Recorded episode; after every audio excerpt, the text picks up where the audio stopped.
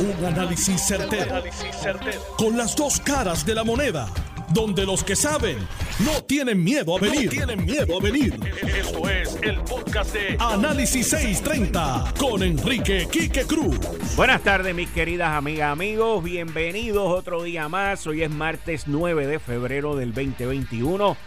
Tú estás escuchando Análisis 630. Yo soy Enrique Quique Cruz y estoy aquí de lunes a viernes de 5 a 7.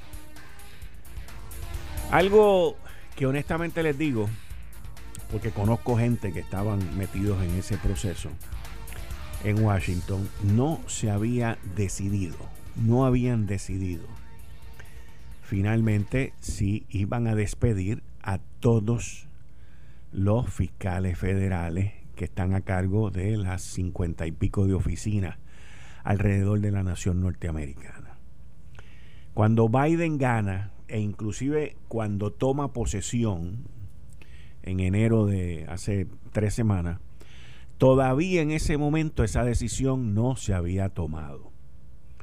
E inclusive se estaba esperando a que nombraran al que ya fue nombrado y designado, Garland, que es un ex juez que había sido nominado por Obama al Tribunal Supremo y los republicanos no permitieron el que se confirmara el que él tomara posesión del cargo y tomaran la decisión si iban o no a pedirle la renuncia a todos los fiscales federales a cargo de lo que se conocen los U.S. Attorney's District Offices. Así que esto es algo que se decidió en los últimos 14 o 15 días.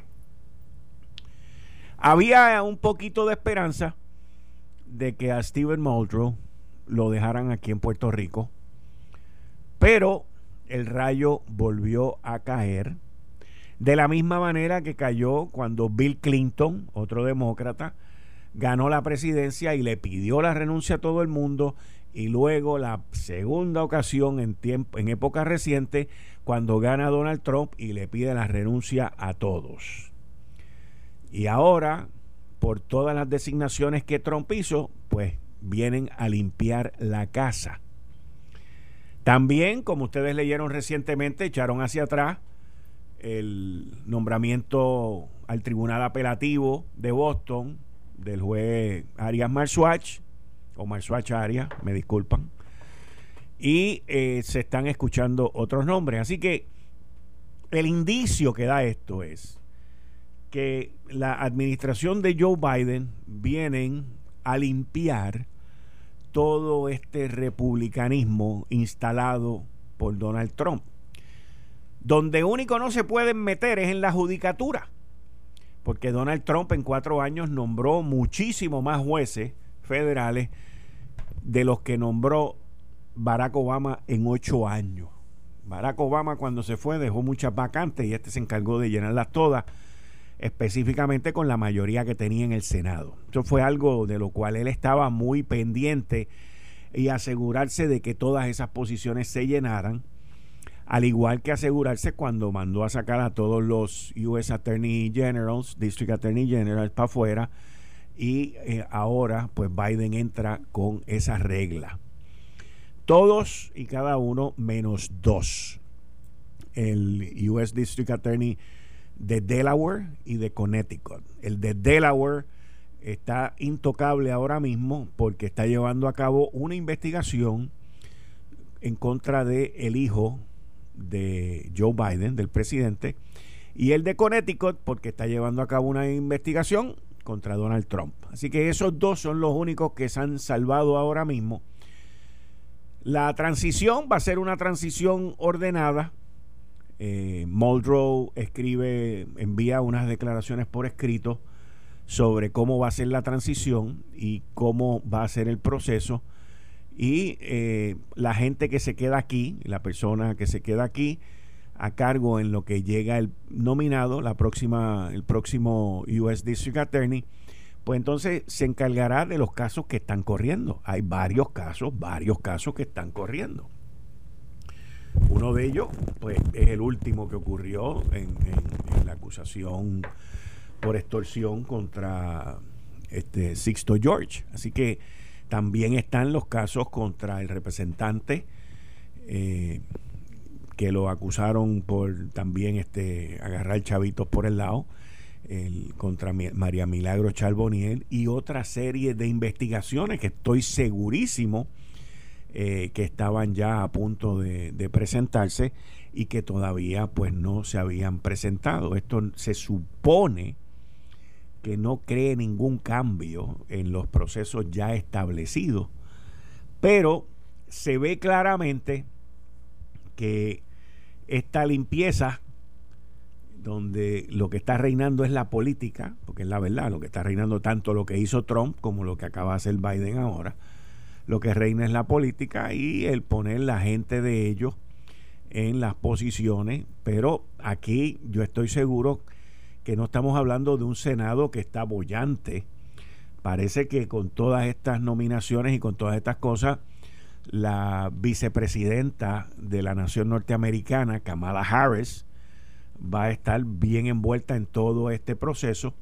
No dudo que ella haya tenido mucha influencia en esto, porque recordemos que ella fue Attorney General allá del estado de California y de San Francisco, que ella haya tenido que ver en esto y que ella también tenga que ver en el proceso. ¿Por qué lo digo?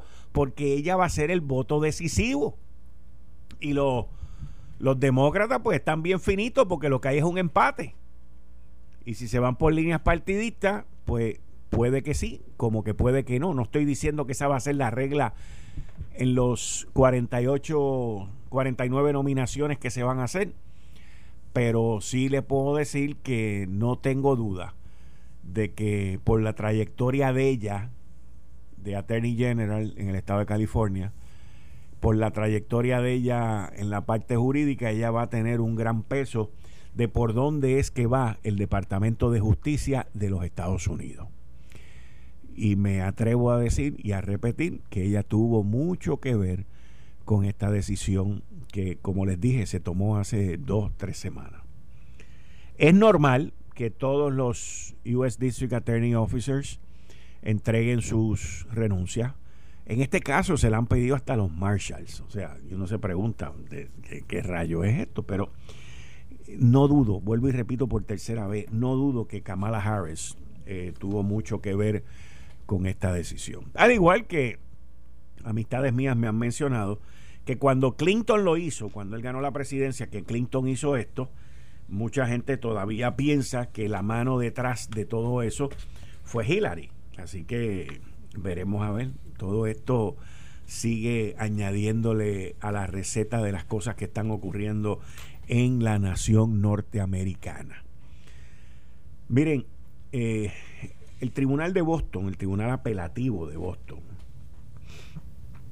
el Tribunal de Apelaciones de Boston, que es donde hay una silla vacante ahora, y, en donde se están rumorando dos personas, hasta ahora se rumoran dos. Uno de ellos, el, juez eh, presidente aquí en Puerto Rico del Tribunal Federal, Gustavo Gelpi, y el otro es un abogado de la ACLU, lo que se conoce como el American Civil Liberties Union. Y este, este otro, esta otra persona eh, fue, trabajó en el Tribunal Apelativo de Boston. Y, y cuando tú tienes a una organización, escúcheme bien, cuando tú tienes una organización como la ACLU, como el American, eh, el American Civil Liberties Union, eh, eh, detrás de un candidato, empujándolo, pues la cosa se pone bien interesante, bien interesante, porque la ACLU también aquí ha litigado bastante en contra del juez Gustavo Gelpi quién es el que lleva la reforma de la, fallida, porque es la fallida reforma de la Policía de Puerto Rico. Es un desastre, by the way. Y el Departamento de Justicia Federal fue quien nos metió en eso y eso ha sido un desastre. La, policía que tenemos hoy es eh, ha sido completamente destruida por la reforma. Si eso era lo que los demócratas querían en la época de Tomás Pérez, Saucedo y toda esta gente, lo lograron. Lo han logrado decapitarla y destrozarla. Pero, y llevándose obviamente por el medio la seguridad de todos nosotros. Ninguno de esos tipos vive aquí, ni reside aquí. Pero la realidad es que es interesante y, lo veo con un empuje fuerte el que la American Civil Liberties Union pues haya logrado meter ahí un candidato para eso. Veremos a ver. Aquí se mueven muchas cosas. Y vuelvo y repito por cuarta vez, estén pendientes de Kamala Harris. Próximo tema. Miren, la primera plana del vocero de hoy es una primera plana que yo diría que la hemos visto más de 100 veces. Más de 100 veces y son los permisos para llevar a cabo algo en esta isla. La primera plana te dice continúan las quejas por los permisos. Líderes del sector comercial sostienen que la reforma aprobada ha complicado y encarecido el proceso, lo cual es verdad, by the way. En busca de atender las quejas y, agilizar su otorgamiento, el gobernador designa a Idelfonso Ortiz López como el sal de los permisos. Miren, eh, le voy a decir cuál es el problema con esto. El problema con esto es la política. Mientras usted deje a los políticos legislar, que fue lo que pasó en la administración del renunciante Ricardo Rosselló, mientras usted los deje a ellos legislar, mientras los deje a ellos poner las reglas para los permisos, Puerto Rico nunca va a echar hacia adelante y va a ser un desastre. ¿Cuál es el problema grande que hay hoy con la cuestión de los permisos? Que no importa cuántos miles de millones de dólares tenga el gobierno de Puerto Rico asignados por el gobierno federal. Estamos hablando mínimo 30 mil, 40 mil o 50 mil millones de dólares. Para la reconstrucción de Puerto Rico se necesitan permisos. Y si a usted le toma un año sacar un permiso, a alguna gente le toman dos años sacar permiso. No estamos hablando del de la cafetería o del del Londres, que a eso les hacen pasar la madre por el Expreso Las Américas a 100 millas por hora. Pero en este caso pueden poner en riesgo el desarrollo no solamente económico, pero la reconstrucción de nuestra isla. El problema estriba que la administración pasada, sin tener ningún tipo de conocimiento, como hicieron con el Departamento de Seguridad, la administración, la, gente que no conoce los procesos y que no conocen tan siquiera de la vida, tú no lo puedes poner a que te construyan un Empire State Building. Tan sencillo como eso. Y ellos creen que lo resuelven todo con la centralización. Mientras el mundo se mueve hacia una descentralización y procesos autonómicos y digitales, en Puerto Rico el año pasado, en el cuatrenio pasado, nos movimos a la centralización, creando una debacle, un desmadre enorme. Ejemplo número uno, el Departamento de Seguridad. Vamos a poner, a poner toda esta gente aquí junta y cerramos la puerta, nos escondemos y nos vamos. Ah, y de paso vamos a decir que nos vamos a ahorrar 20 millones de pesos. Miren el desastre que hay con la seguridad en Puerto Rico y con el Departamento de Seguridad.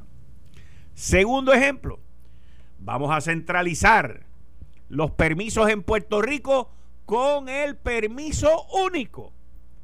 Como usted es bruto y usted no sabe de nada de eso, pues usted dice, diablo, mano, el permiso único. O sea, que en vez de 20 permisos que tengo que sacar ahora, este tipo es un bravo. Solamente tengo que sacar uno. no es así, papá.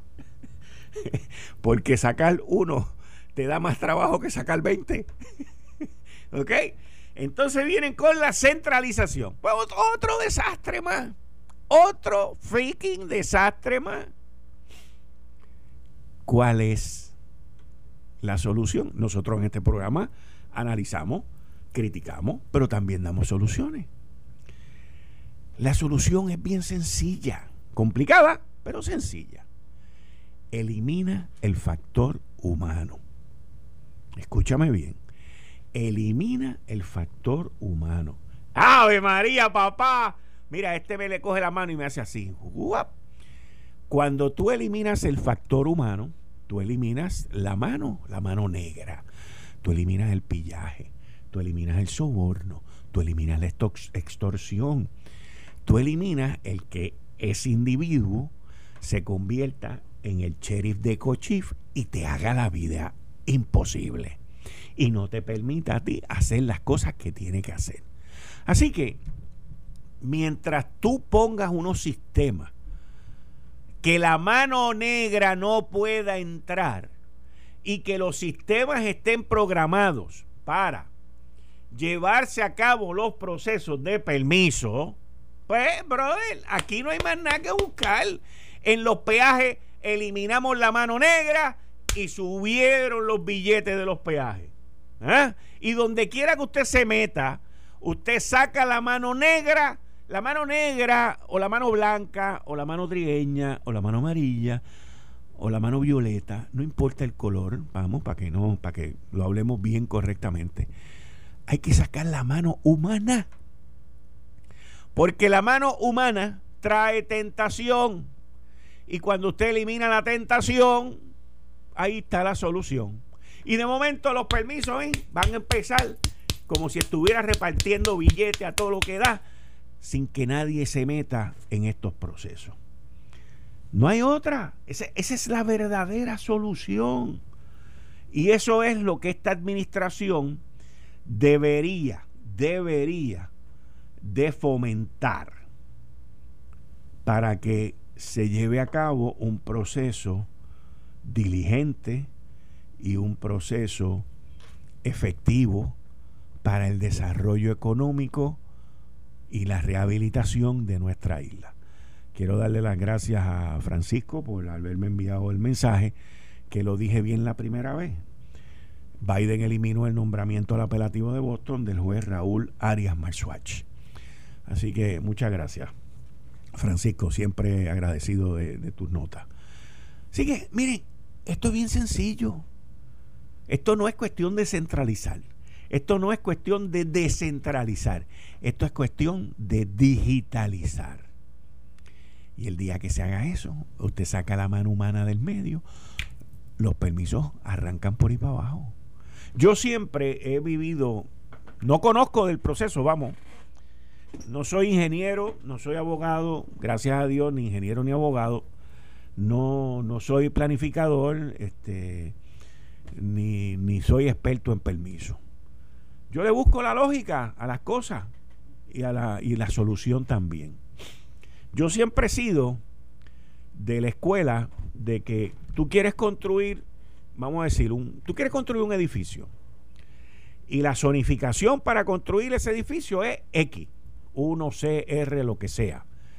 Y la zonificación dice todos estos requerimientos pues yo te doy el permiso, dale para adelante, mete mano y te hago a ti, a ti, el desarrollador, y al banco, que es el que está financiando, porque casi todo está financiado por el banco, en este caso va a ser el gobierno federal, pero te hago a ti y al banco responsable de que lo que se vaya a hacer es verdad. Y si lo que tú haces ahí lo violas, como hubo uno aquí en, en el área de, de, San Juan, allá en Condado, que tenía un permiso para construir un edificio de 8 pisos y lo construyó de 12, pues mira, brother, lo tienes que, lo tienes que derrumbar. No, pero que cómo lo vamos a derrumbar, que eso es imposible. Sí, lo tienes que derrumbar. Lo tienes que derrumbar por ganso. Lo tienes que derrumbar por ganso, por atrevido, porque violaste la ley. Y ahí quien paga eres tú y paga el banco. Y allá ustedes, me, lo voy a demoler yo. Ahí entro yo Estado y lo... ¿Por qué? Porque el problema de esto es que no hay consecuencias. Rápido empiezan, ay, bendito. No, pero que fue que el tipo se equivocó. Se equivocó, más hay. Usted no cumple con el permiso. Para afuera que va y se acabó. O lo confisco. Que lo diga la ley. Y ya está, porque tenemos que empezar un proceso donde hayan consecuencias. Primero tenemos que eh, sacar la mano humana. Y segundo, la mano humana que se meta a hacer lo que no es, hay que picarla. Y se acabó. Se acabó con esto. Pero mientras sigamos con el ay bendito, que si con el permiso único, que, si con el permiso múltiple, porque le buscan unos nombres publicitarios para vendernos un paquete. ¿Qué es lo que han hecho por décadas de décadas? Y todavía aquí vemos hoy, esto es un desastre. En la primera plana del vocero, vemos hoy que continúan las quejas. O sea, y tú dices, brother, llevamos 20 años en esto. Yo me acuerdo, Hernández Colón resolvió los permisos. Pedro Rosselló resolvió los permisos. Aníbal Acevedo Vilá hizo un anuncio que resolvió los permisos. Y todo el mundo, a, Ricardo Rosselló fue el último que resolvió los permisos. Y todavía siguen siendo primeras planas. Y la gente todavía se sigue quejando de este servicio del, del permiso único. Mira, yo he recibido quejas de gente que yo conozco. Pero eso nunca había recibido tanta queja de gente que yo conozco. Es una cosa impresionante. Es un desastre. Porque se creyeron para la prensa y para el anuncio. ¡Ah! Permiso único. ¡Wow! Eso suena brutal. Del dicho al hecho, hay un gran trecho. Mira, el Tribunal Apelativo de Boston ratificó el acuerdo que se había llevado a cabo con los bonistas de Cofina y el gobierno de Puerto Rico el 5 de febrero del 2019. El 5 de febrero del 2019. Hace dos años se llevó a cabo este acuerdo. Y vinieron unos interesados y objetaron el acuerdo. Y después que el acuerdo se implementó el 12 de febrero, surgió la operación seis días después y el tribunal apelativo bajó y le dijo, papá, se acabó. Si quieres ahora, vete para el Supremo, pero ya son dos tribunales que han dicho que no. Esto es una gran decisión, por lo menos yo lo interpreto así. Le voy a preguntar ahora cuando entre el compañero de los martes de las 5 y 30, el licenciado John Mott. Yo lo interpreto como una excelente decisión y que esto va a tener unas ramificaciones sobre los procesos que se están llevando a cabo porque ratifican las decisiones de la jueza Laura Taylor Swain en negociaciones que se completaron, que se han llevado a cabo y que se han implementado. Tú no puedes permitir, cuando digo tú, en la corte, no puede permitir que una vez se hagan las cosas, se ratifiquen las cosas y se cierren los procesos, que es lo que dice el Tribunal Apelativo de Boston. Venga alguien por allá y salga, no, fue que no hicieron esto, no, no. El Tribunal Apelativo dijo, eso lo tenías que haber hecho antes de que el proceso se cerrara. Así que, por otro lado también, hay dos aseguradoras de bonos municipales que la jueza Laura Taylor Swain los, entretiene. Le, pidieron a la jueza, queremos ver las propiedades del gobierno porque entendemos que si se venden unas, propiedades ahí se pueden sacar miles de millones de pesos y eso va para los bonitas. Estas dos aseguradoras que han gastado muchísimo dinero en la Autoridad de Energía Eléctrica, por aquí, por allá, han gastado, pero es que ellos tienen un riesgo bien brutal de más de 3 mil millones de pesos. Que los individuos se ganen 200, se gasten, perdón, 200 o 300 millones de pesos en abogados y en litigio, no es nada porque están apostando, quizá la pegan con una. Pero el riesgo que ellos tienen bajo sus costillas es de miles de millones de dólares si siguen perdiendo todos estos casos, que los han perdido casi todos. Pero le pidieron a la jueza que le dieran una lista de las propiedades del gobierno. Ellos entienden que se pueden vender propiedades y también quieren saber qué propiedades ha vendido el gobierno y a dónde ha ido a parar ese dinero. El gobierno ha vendido propiedades, algunas de ellas escandalosamente, pero las han vendido. Los municipios también han vendido propiedades, algunas de ellas escandalosas, pero las han vendido. Así que todo esto continúa de camino al próximo jueves, 10 de febrero, que es el día en que van la jueza Laura Taylor Swain, va a ver allí las cuestiones que tengan que ver con el plan de ajuste. El presidente de la Junta de la, de la Junta de Supervisión Fiscal, David Skill, ya ha estado bien activo, dejándole saber a la prensa, a los medios y a todo el mundo que ellos están para estar listos el 10 de febrero. Antes de que me vaya, quiero felicitar a un gran amigo que le sirvió muy bien a Puerto Rico, escribió una columna dándole las gracias por su servicio. Y, me alegré muchísimo cuando vi la decisión de que eh, MCS y la compañía matriz de MCS había nombrado a José Carrión III como presidente de, esa empresa. Entiendo que José Carrión todavía tiene muchísimo que aportar a, la, a la industria de seguros en Puerto Rico. Por lo que veo, entiendo que MCS va a entrar también en otras áreas de seguro, que son el expertise de José Carrión.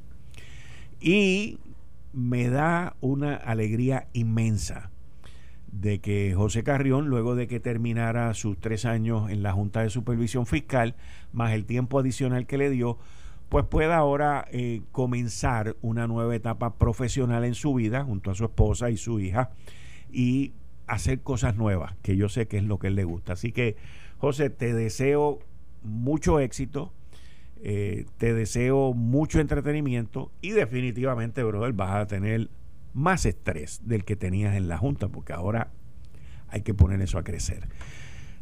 Yo, por mi parte, me voy una pausa y regreso con ustedes inmediatamente. Tú estás escuchando Análisis 630. Yo soy Enrique Quique Cruz y estoy aquí de lunes a viernes de 5 a 7. Regreso en breve. Eh, estás escuchando el podcast de Noti1. Análisis 630 con Enrique Quique Cruz. 5 y 30 de la tarde de hoy, martes 9 de febrero del 2020. 2021, perdón, tú estás escuchando Análisis 630. Yo soy Enrique Quique Cruz y estoy aquí de lunes a viernes de 5 a 7. Y te quiero, te quiero avisar que, mira, cuando yo voy a salir de mi casa me llevo siempre mi mascarilla. Y cuando voy a echarle la mejor gasolina a mi carro, también me voy a la segura. Con la gasolina Premium Ultra Plus de Golf. La gasolina Golf me da la calidad, el rendimiento y el mejor precio. Y con Golf Ultra Plus Premium tienes una avanzada tecnología de aditivos que mantienen las válvulas de tu motor y los inyectores limpios, limpios, que permiten que ese motor sea muchísimo más funcional y te da mayor rendimiento. No pagues de más por la calidad premium, por favor. Yo vaso por ahí por las calles y la veo a 78, a 79. Una cosa bárbara, no pagues esos precios. Porque para mayor rendimiento y calidad, mira, vaya bien, vaya a la segura, vaya con la gasolina premium de Golf. Bueno, como todos los martes, estamos aquí con el licenciado John Mott. John, bienvenido a Análisis 630 como siempre. Gracias por tenerme. ¿Con qué quieres empezar? Vamos. Vamos a empezar con eso de cofina, porque Ok, esto es bien importante que y todo el mundo lo ha ignorado. Anoche o ayer por la tarde bajó el circuito con la opinión COFINA. Esta apelación la habían llevado tres partes y se consolidó en, una sola opinión, en un solo caso. Esencialmente, cuando ocurre el, la confirmación del plan de COFINA, yo indiqué que había el peligro de lo que se llama este eh, hay una frase famosa, es stop. Es una doctrina del common law que se utiliza cuando tú tienes un plan de ajuste que se ha puesto en función y no puedes echarlo para atrás. ¿Ok? Eso es bien, bien, bien, bien, bien importante. ¿Qué ocurre? Tú puedes, hay formas de evitar eso. Y yo dije, mira, tú tienes que ver, esta es el primer, la primera línea de defensa de la Junta. Guess what? El circuito bajo diciendo, como los apelantes nunca pidieron, nunca objetaron el waiver de la poner en función el, plan de ajuste inmediatamente, no pidieron que el plan de ajuste se detuviera, no pidieron que esta apelación fuera expedita, no eh, pidieron prórroga, ni objetaron a las prórrogas que se pidieron, pues ellos están este en stop, ellos no pueden eh, hacer nada porque no fueron suficientemente rápidos como tienen que hacer en este tipo de casos. Y esta doctrina le aplica. Eso le aplicó a el representante natal que estaba diciendo a mí no me dejaron hablar en la legislatura al licenciado Jaime que yo creo que tenía muy buenas objeciones y a un individuo que se llamaba Elliot que era se estaba representando a sí mismo ¿qué nos dice eso? uno pues ya el plan de ajuste de cofina es altamente improbable que el, lo que pueden hacer los, de, los, los, apelantes es pedirle un hearing en bank al circuito, que es que todos los jueces eh, activos del circuito examinen, que probablemente no, no ocurra, o ir al Tribunal Supremo en petición de certiorario. Puede que lo traten, pero es poco probable que se, que se conceda. Así que ese es el primer, vamos a decir, la primera vez que hay una reestructuración de la deuda de Puerto Rico final. Final. sí, sí, porque aparte de las dos cosas que te acabo de decir, sí, sí. que probablemente no ocurran, pues esto ya es final porque la apelación es as of right. Cuando tú apelas del distrito del primer circuito es un derecho, te tienen que escuchar. Y en este caso se fueron por asuntos procesales, lo cual te dice también otra cosa. Si tú vas a ir a donde Swain, tú tienes que saberte promesa de memoria, tú tienes que saber la ley de quiebras bien y saberte las doctrinas apelativas referentes a quiebras, que son diferentes a las apelaciones regulares. Ok. Y eso es bien importante. Este es el, el, el, circuito te puso en lo que se llama un primer de cómo tú vas a apelar una decisión de la confirmación de un plan de ajuste. Y si no lo haces así, te chavaste. Ok. Te pregunto, esta, esta decisión que la anunciaron ayer, como tú dijiste, eh, y sale esta semana, o sea, eh, yo no creo en teorías de conspiración, pero el jueves es la reunión esta que convocó la jueza Laura Taylor Swain con, con lo que tiene que ver con el plan de ajuste. No, es mañana. Adiós, mañana, perdón. Mañana es que tienen que erradicar el plan de ajuste y lo que he escuchado de los este del perdóname, señor Perdóname, perdóname, que yo no sé por qué yo decía que hoy era 8, sí, mañana es 10. Es el 10 de febrero, sí, sí. El punto es que el señor Saya ha estado hablando en la radio, básicamente diciendo que van a erradicar el plan de ajuste mañana. Es bien importante el plan de ajuste se puede modificar. El hecho que lo radiquen y que diga lo que diga, no quiere decir que es final. Yo dudo muchísimo que tengan un acuerdo, es más, con, ni siquiera con la mayoría de los, de los bonistas, de los acreedores, pero es un documento que la juez quiere, porque yo creo que la juez está cansando del caso y quiere salir de esto ya. Y de ahí, pues, es el working document para ver qué van a hacer. Si los bonistas van a estar de acuerdo o no, porque se supone que les, estén ofreciendo menos. Son otros 20 pesos. Eh, los acreedores no asegurados, que son mis clientes, pues este yo vislumbro que les van a ofrecer hasta menos de lo que estaban ofreciendo, y antes estaban ofreciendo 3.9 centavos por cada dólar, que es una ridícula. Así que va a haber oposición al plan de ajuste.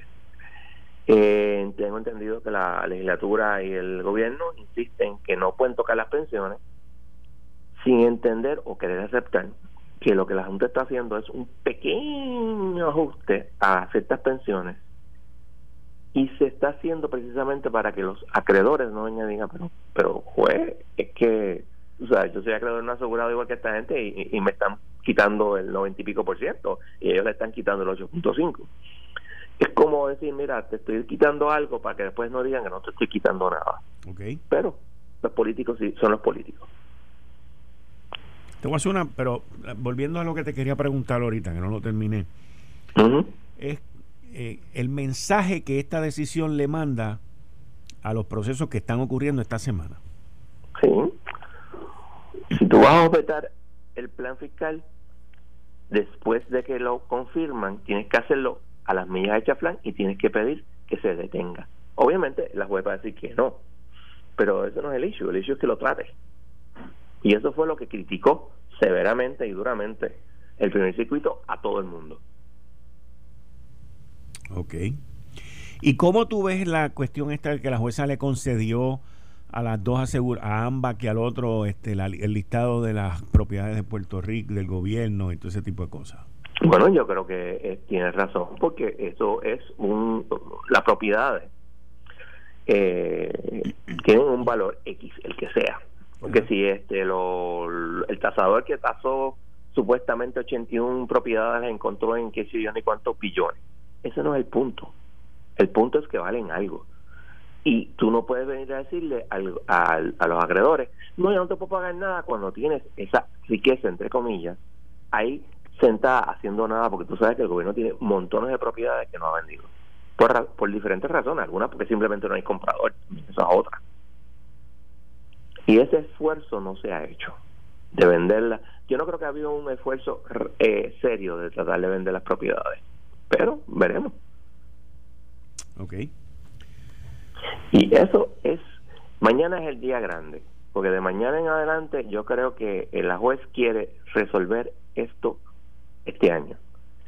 Si se va a resolver con un plan de ajuste aprobado o, un, o una desestimación, son otros 20 pesos. Pero ella lo quiere resolver ya. Pero todavía tenemos que, por lo que yo entiendo, si no corrígeme tú, tenemos que pasar la brecha o brincar la verja de que el plan de ajuste sea aprobado por la legislatura? No, no, es, es un poquito técnico ahora mismo. Okay. El plan de ajuste, la legislatura no tiene nada, absolutamente nada, incluyendo el gobernador, que ver con la aprobación del plan de ajuste. Okay. Lo que ocurre es que en específicamente el plan de ajuste anterior, no sabemos el nuevo porque no lo he visto, tú tenías que aprobar el intercambio de los bonos. Tú sabes que las emisiones de bonos son, se aprueban por la legislatura. Si la legislatura podría decir, ah, yo no tengo que aprobar eso, a menos que tú no me cortes, me retires todos los cortes a las pensiones y cualquier otra vaina.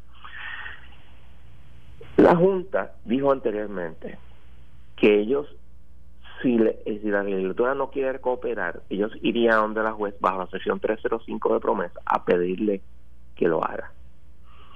Si eso lo va a hacer la juez o no, son otros 20 pesos. Pero yo te voy a poner dos escenarios. Si tú tienes un plan de ajuste que tiene el apoyo mayoritario de la mayor parte de los acreedores, y vamos a decir de un buen número de acreedores, y la legislatura se tranca, yo sí veo a Swain diciendo, mira, yo no jugar, mírate, yo lo apruebo. Y ustedes no tienen que hacerlo, esas leyes que requieren esto, yo las suspendo, bla, bla, bla. Veinte mil cosas. Por el otro lado, si tú tienes un plan de ajuste con, donde no hay ese apoyo mayoritario, por no decir una supermayoría, pues entonces eh, el juez tal vez diga, pues mira, tú sabes que yo no voy a hacer eso. Yo creo que lo importante, y yo creo que la Junta lo entiende, es el apoyo de los acreedores. Pero veremos. Ok.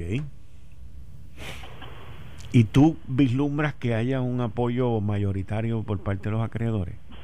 Eso depende de lo que se, lo, que, se presente. Exacto, porque en, en cualquier negociación, o sea, tú puedes venir, tú has estado en negociaciones. Tú sabes que cuando tú me presentas a mí X cantidad de dinero, yo te voy a decir, mira, chicos, tú sabes, eso, eso es muy poco eh, yo quiero tanto. Entonces, entonces tú del otro lado, pues déjame darte un poquito más. Ese poquito más no sabemos si la Junta lo está ofreciendo. Asumir, si lo está ofreciendo, se puede llegar a un happy medium.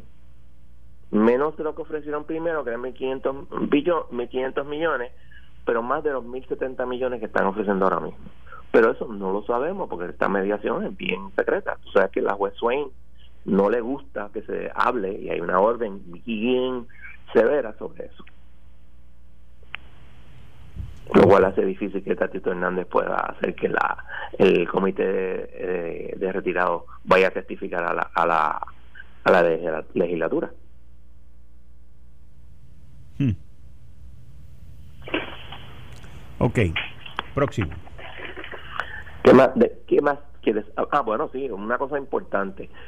Como todo cambio de gobierno, y esto es típico, eh, el fiscal Muldrow renuncia y habrá un interino que será un empleado un empleado regular de la fiscalía en lo que viene el nombramiento de eh, el fiscal federal en el pasado en más de una ocasión cuando el, el presidente se tarda en nombrar al sucesor el tribunal, motu propio, tribunal federal, nombra a una persona en lo que el, el, gobierno se decide en, en, quién va a nombrar. Porque acuérdate que estos son puestos políticos entre comillas, porque obviamente tiene que ser área de confianza del presidente, este, usualmente demócratas, etcétera, etcétera, etcétera, para esas posiciones. Y eso puede tardar meses.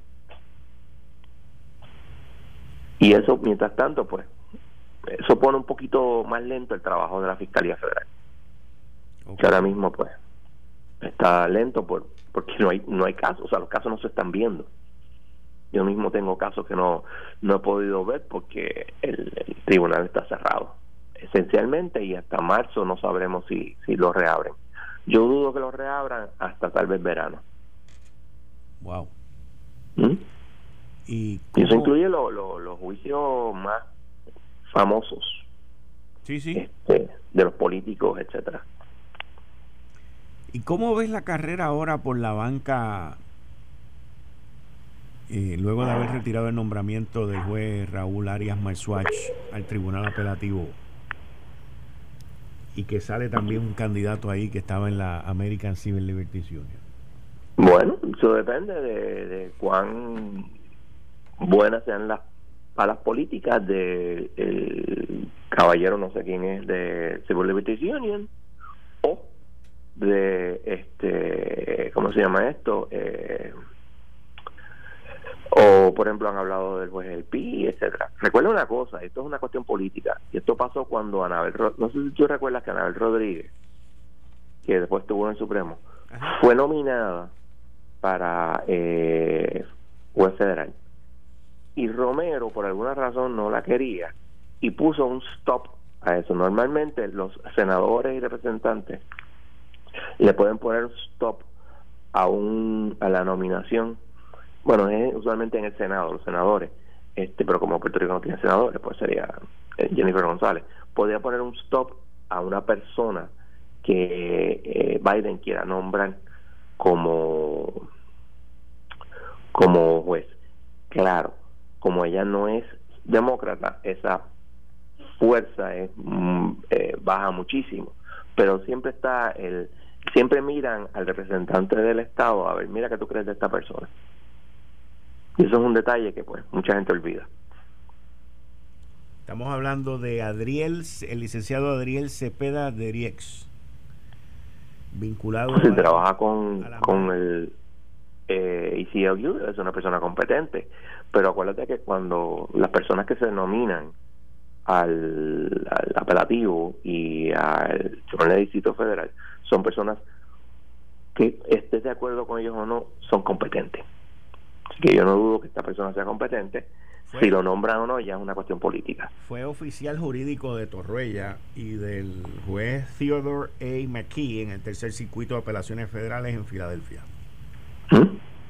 Aparte, tú sabes, como te dije, si trabaja con el CLU, tiene que ser competente eso no, yo no tengo la menor duda. Pero no lo conozco personalmente. No, yo tampoco. Eh, o sea, alguien que de momento pues sale en la palestra como uno de los que está siendo considerado. Obviamente, obviamente aquí pues alguien filtró eso. Y cuando digo aquí pues puede haber sido con los corresponsales de, de Washington del periódico El Nuevo Día que es donde sale en la página 10 o pudo haber sido un invento porque a veces tiran esos trial balloons a ver si, si el juez, eh, digo, perdón, el, el presidente eh, o las personas que están haciendo el trabajo por el presidente, mira, fulano está aquí, por favor, este, y eso ocurre también. No sabemos, porque ese, ese tipo de, de selección en un lugar de relativamente poca importancia, porque el primer circuito es el circuito bien pequeño. Eh, y de hecho, la una, más del 25% de los casos vienen de Puerto Rico, aunque no lo crean. Pues, obviamente todos los casos de drogas, etcétera. Este, y puede ser que este sea alguien de Puerto Rico nombrado, o puede ser una persona que no sea de Puerto Rico. No, hay ninguna parte que diga que tiene que ser de Puerto Rico. No. Ah, y otra cosa. Estamos todavía esperando que Biden retire la petición de certiorari en el caso de Baello. Ok, y no ha pasado y no ha pasado y faltan 11 días para la reunión del 19. Y yo todavía no he visto movimiento y ha habido movimiento en otros casos. Ah, han habido o sea que tú lo que me estás, estás haciendo una comparativa actual. Exacto, o sea, este hubo dos casos donde Biden le dijo al Tribunal Supremo, por favor, detén esos eh, argumentos orales obviamente el próximo se van a pedir que se desestime porque la apelación la pidió, o, perdón, el secretario la pidió el gobierno de Trump. Pero tú sabes, este, tiene que ver con inmigrantes, los sagrados inmigrantes vienen primero que los puertorriqueños, tú lo sabes. Y pues eh, mientras tanto estamos todavía esperando.